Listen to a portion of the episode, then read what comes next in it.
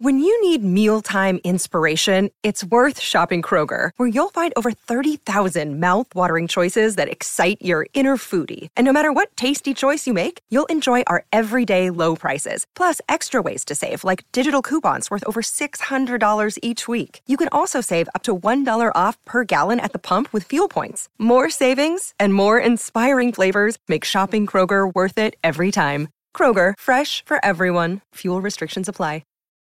Look, Bumble knows you're exhausted by dating. All the, must not take yourself too seriously, and 6'1" since that matters, and what do I even say other than, hey?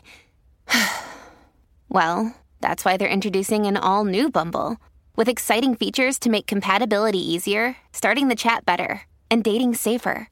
They've changed, so you don't have to. Download the new Bumble now.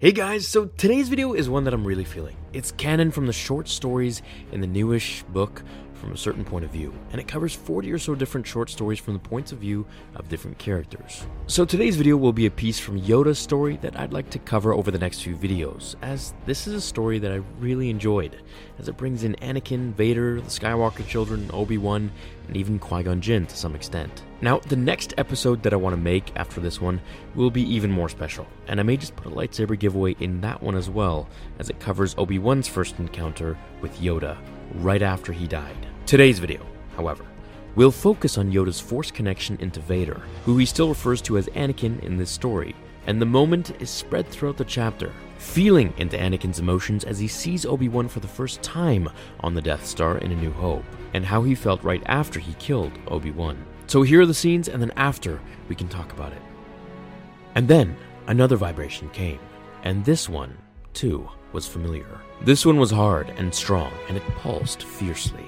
In its rhythm, it carried arrogance, darkness, and in its rhythm, it carried, this was the first that Yoda had ever noticed it, a terrible, angry, despairing loneliness. Loneliness! It was Anakin, or what had become of him.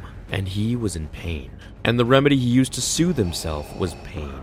The pain of both others and himself. Yoda brought his hand to the center of his chest. Then the two vibrations met, and their pulses fought across the back of the Force. And it was right at that moment, at that exact moment, that Yoda felt Obi-Wan grow suddenly stronger, and stronger, and stronger, and then move, in a quick burst, into the netherworld of the Force. And Yoda felt Anakin fall even more deeply into painful loneliness. A loneliness so terrible that Yoda almost felt pity for him. He almost wished he could speak to him to tell him that he needn't be lonely after all.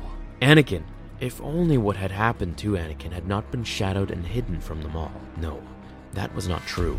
If only he had perceived the paths that Anakin was beginning to follow. It was his own failing. That was why it would have been so important for him to train the young Skywalker. What might she have done to bring her father back? So that's where it stops talking about mainly Anakin and Vader, and then it carries on with Obi-Wan, which I'm going to cover in tomorrow's video or the next day. So besides Yoda feeling extreme emptiness and depression, once Obi-Wan went into the next realm to become a Force ghost, he felt Vader's pain, and this provides insight on not just Obi-Wan, but Vader himself during that scene where he strikes Obi-Wan down. The remedy Vader used to heal himself was more pain, and in this endless, infinite cycle of pain upon pain, he grew stronger, yet weaker at the same time. More broken than man or machine by the end of it all. One piece that I really like about this, that I want to talk about, is how Yoda wishes that he could speak out to Vader, or Anakin within Vader, and hopefully pull him out to bring him back. It makes me wonder if Yoda actually was able to speak to Vader either in person or through the Force, would it have changed anything at all?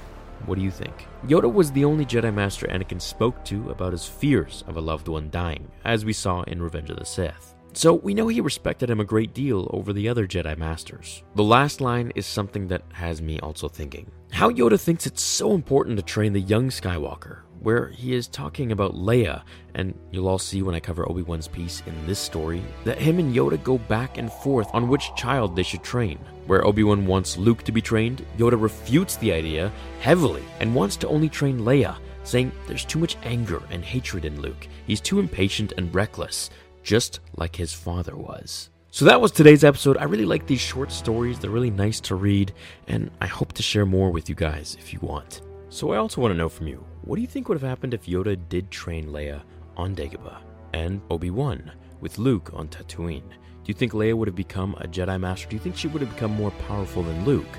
What if the two of them met up after their training and then confronted Vader and the Emperor?